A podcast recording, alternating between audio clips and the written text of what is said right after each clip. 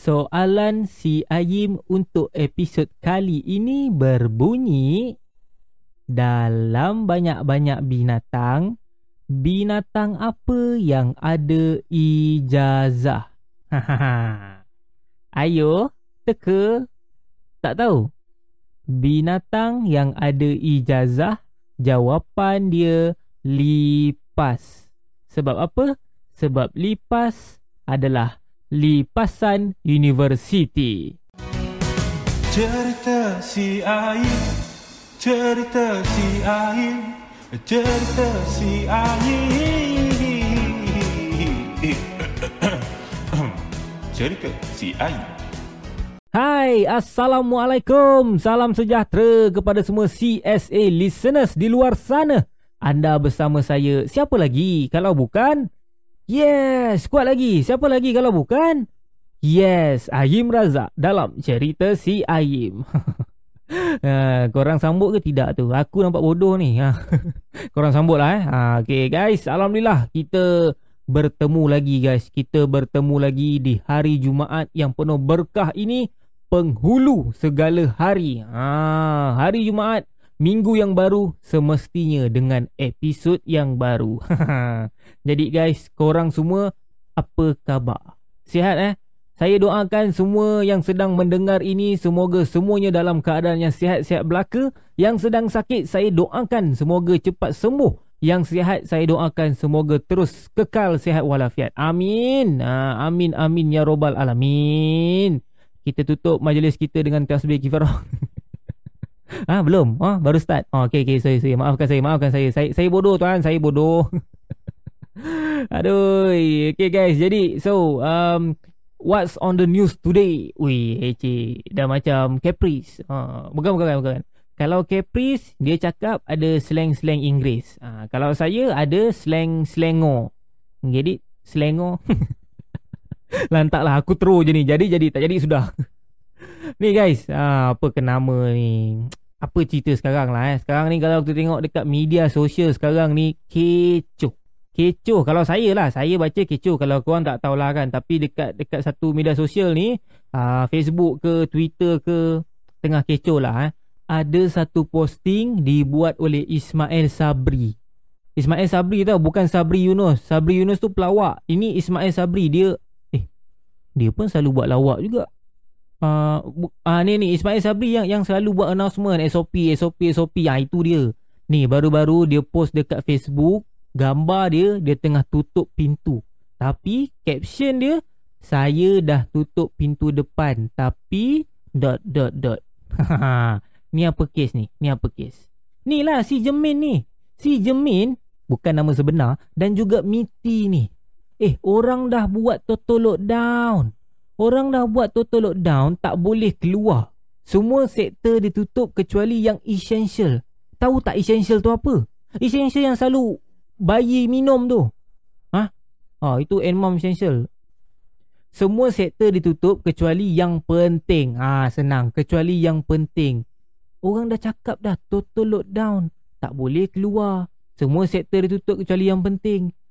Tutup dia announce malam dekat Bernama. Ni saya baca balik Jemin ni announce dekat Bernama sejumlah 128,000 150 syarikat melibatkan 1.57 juta pekerja memperoleh kelulusan untuk beroperasi semasa PKP 3.0 setakat ini.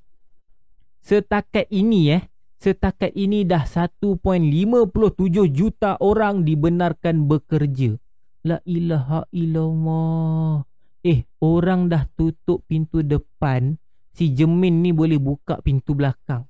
Jemin, jangan tunjuk sangat yang awak suka part-part belakang ni.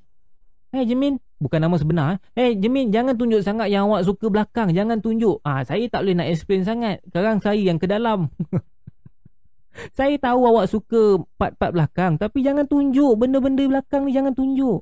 Yang Ismail Sabri pun satu juga. Awak dengan dia kan sama-sama kerajaan. Takkan nak buat Facebook post je yang awak mampu. Kawan awak buat salah, awak post dekat Facebook je. Kalau itu sistem dia susah. Bayangkan lepas ni kalau ada anak nakal, suka keluar malam, pergi kelab, maknya buat apa? Maknya tak tegur pun. Maknya post dekat Facebook, saya dah tutup pintu depan. Lupa ada tingkap. Takkan macam tu. Jermin ni pun, bukan nama sebenar, Jermin ni pun tak boleh lah macam tu. Kata total lockdown. Kenapa sampai 1.57 juta orang dibenarkan bekerja? Apa yang lockdownnya? Ini lockdown ke? Olok-olok down. Kalau semuanya miti bagi kerja, itu bukan miti, itu mati. La ilaha illallah. Maaf ya, saya emosi. Saya tengah marah ni. Kalau boleh tengok secara live, saya tengah merah ni. Macam cili. Tapi cili ada hijau juga. Cili yang merah lah, korang faham lah. Jangan buat saya marah lagi. Ni Jermin ni, yang mana tak penting tu suruhlah work from home. Kerajaan kena fokus bagi bantuan macam mana nak membaikkan lagi mutu bekerja dari rumah. Bagi bantuan internet contohnya, alat peranti ke, bantuan sara hidup ke, dan yang lain-lain, tahu tak? Yang selagi boleh work from home, bagi work from home. Tapi janganlah pula semua kau suruh work from home. Susah macam tu. Dia kena balance. Sebab apa? Tak semua pekerjaan boleh work from home, betul tak? Contohnya, security bank. Security bank tak boleh work from home. Sebab kalau dia work from home, orang tak panggil security bank. Orang panggil security home. Betul tak? Kalau orang lain boleh kerja pakai Zoom, lah, security bank macam mana nak pakai Zoom? Dia nak Zoom dengan siapa? Dengan mesin ATM.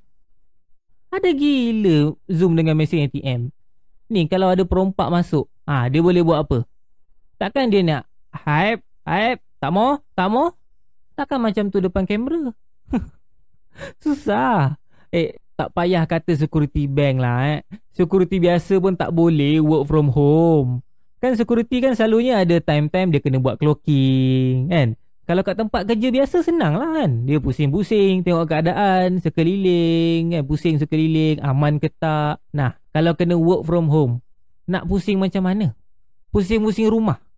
Kalau rumah dia besar, bolehlah pusing-pusing. Buatnya rumah dia kecil. Rumah kecil bukan pusing-pusing. Itu jenguk. Keluar kepala dari bilik tidur, dah boleh nampak ruang tamu. Toleh kanan, nampak dapur. Settle. Nak pusing-pusing apanya? Kepala dia yang pusing. Kalau security kerja tempat biasa, okey kan? Boleh jalan-jalan, tengok peralatan kat situ, okey ke tidak. Tak elok lah kerusi ni. Bahaya. Lepas tu, update dekat buku, settle. Nah, kalau security work from home, nak jalan tengok apa? Tengok peti ais. Jalan tengok peti ais. Tak elok lah gaji aku bulan ni. Peti ais kosong, bahaya. Lepas tu, update kat Facebook. Siapa ada main kutu? Aku nak join. Habis tu kalau kerja orang lain, bos tanya, bolehlah jawab kan? Tengah Zoom, bos tanya, Sulaiman, report dah siap? Siap bos. Nanti email ke saya sebelum jam 4 petang. Okey, senang. Kalau security work from home, bos nak tanya apa? Ibrahim, dah makan? Belum bos. Nanti jangan lupa makan sebelum jam 4 petang. Susah guys. Aduh, jadi yang mana boleh work from home tu bersyukurlah, bersyukur. Ini saya tengok ada yang komplain tak best lah work from home, jadi tak semangat lah. Untung kau boleh work from home, bersyukur sikit. Kau nak jadi security tadi? Tak nak. Walaupun saya tahu kan, selalunya kalau macam kerja biasa, selalunya 8 AM ke 5 PM, tu biasa. Tapi bila work from home, dia jadi 8 AM ke 3 AM. Tak apa, saya faham. Saya tahu bila work from home ni, kadang-kadang bos bagi kerja bukan waktu kerja kan. Saya faham. Sebab apa? Sebab saya pernah dapat WhatsApp daripada bos. Dia suruh buat kerja pukul 11 lebih malam. Kau gila. Agak-agak lah dia nak suruh saya buat kerja pukul 11 lebih malam. Dia ingat saya apa? Saya terus reply, okey bos, saya buat sekarang. Aduh. Tapi apa kenapa ni cerita pasal work from home ni kan? Tahu tak? Ada satu pekerjaan yang memang dari dulu dia work from home je. Tak kisahlah ada pandemik ke, tak ada pandemik ke, dari dulu dia memang work from home. Nak tahu apa? Bomoh. Betul. Yang selalu work from home ni selalunya bomoh. Baik santau ke, pasang susuk ke, jual beli toyol ke, semuanya dia buat dari rumah. Tak pernah lagi ada servis bomoh face to face. Macam repair handphone kan, repair handphone kan ada servis face to face. Nah, pernah tengok bomoh buat macam tu? Nak santau tak payah bagi gambar, bomoh tu buat face to face terus. Kalau betul-betul ada, kena hempuk bomoh tu. Cuma bila dah PKP ni, kesian lah dekat bomoh ni. Sebab apa? Orang dah tak boleh datang dah rumah bomoh. So nak tak nak bomoh ni dia kena juga belajar main video call, Zoom. Masalahnya bila kita Zoom, video pula tak clear. Sebab apa? Sebab nampak asap je banyak. Bomoh tak ada yang ada asap. Takkan nak Zoom dengan asap. Baik isap je vape, lepas tu cakap dengan asap, settle. Nak tak nak bomoh ni dia kena matikan asap kemenyan tu. Tapi faham sendiri je lah, bilik bomoh ni selalunya gelap. Apa gunanya video call Zoom kalau tak nampak apa je tak? Macam mana nak tahu dia tu bomoh yang sebenar? Dah, bomoh ni kena buka lampu. Masalahnya bila buka lampu, macam mana hantu-hantu nak datang berdamping? Larilah hantu tu. Hantu kena gelap-gelap. Kalau terang-terang hantu tak datang. Sudahnya bomoh langsung tak boleh kerja. Efek juga PKP ni dekat bomoh. Kepada bomoh, saya sarankan awak apply lah MITI. Cakap je awak tu essential, mesti lepas. Dorang kan semuanya essential. Aduh, pengajaran kat sini. Cik, aku punya podcast ada pengajaran lah. Tak adalah pengajaran dekat sini. Semua orang terkesan lah dengan PKP. Saya tahu ramai orang yang terkesan dengan pandemik wabak COVID-19 ni. Tapi apakan daya, inilah ujian. Ujian takkan diturunkan kalau kita tak mampu hadapinya. Saya harap semua orang tetap kekal tabah, kekal kuat untuk kita harung semua ujian ini. Saya doakan agar urusan kita semua dipermudahkan, diperluaskan lagi rezeki daripadanya. Amin, amin, amin ya rabbal alamin. Kita tutup majlis kita dengan tasbih. Ini baru betul nak tutup. Ini baru betul nak tutup Aduh, geng. Cukup lah saya membebel sampai sini. Saya ucapkan terima kasih banyak-banyak kerana korang masih lagi sudi mendengar podcast cerita si Ayim ni. Episod lepas paling banyak orang dengar tak silap. Yang paling banyak episod first. Episod first yang paling banyak, lepas tu turun semua. Lepas tu episod lepas yang paling banyak naik lah. Mungkin sebab nama Nilofa kot kan? Mungkin sebab nama Nilofa, so semua orang buka. Kalau macam tu lah taktiknya. Tajuk episod kali ni pun saya letak nama Nilofa lah. Disebabkan tadi banyak cerita pasal apa? Tadi banyak cerita pasal security guard. So saya letak tajuk Nilofa si security guard. Okay Ons. Kalau on, kasi jatuh you punya kepala. Okay, saya letak Nilofa si security guard. Mesti orang macam, Nilofa si security guard? Dia kena kecam sampai tak ada job, ambil security guard ke? Sudah, clickbait gila kan? Entahlah, yang dah dengar sampai habis, dia tahu. Kadang-kadang orang dengar podcast saya ni sampai sekerat je. Ni, saya baru tahu orang dengar, ada setengah orang kawan-kawan saya yang dia dengar podcast saya sambil memasak. Sambil memasak dia dengar podcast saya. Yang saya tahu sambil tidur ke kan, sambil tengah buat kerja ke, sambil memasak. Dengar ke saya punya podcast? Habis tu kalau saya tengah bagi punchline, tiba-tiba bunyi goreng macam mana? Contohnya macam, tiba-tiba saya langgar seekor tengah goreng. Dah tak dengar saya punya punchline. Tak kisahlah korang dengar punchline saya ke tidak, yang penting korang buka, korang play, sudah, graf saya naik. Alhamdulillah. Itulah guys, terima kasih kerana dengar. Jangan lupa share kepada kawan-kawan. Kalau share di IG stories, jangan lupa mention saya, Ayim Razak, AYIMRAZAK, dan kalau di Twitter, AYIMRAZAKSS, Ayim Razak SS.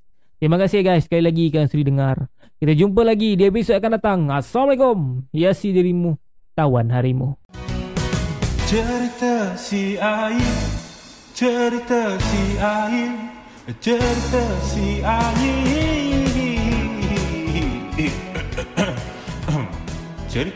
Ayim.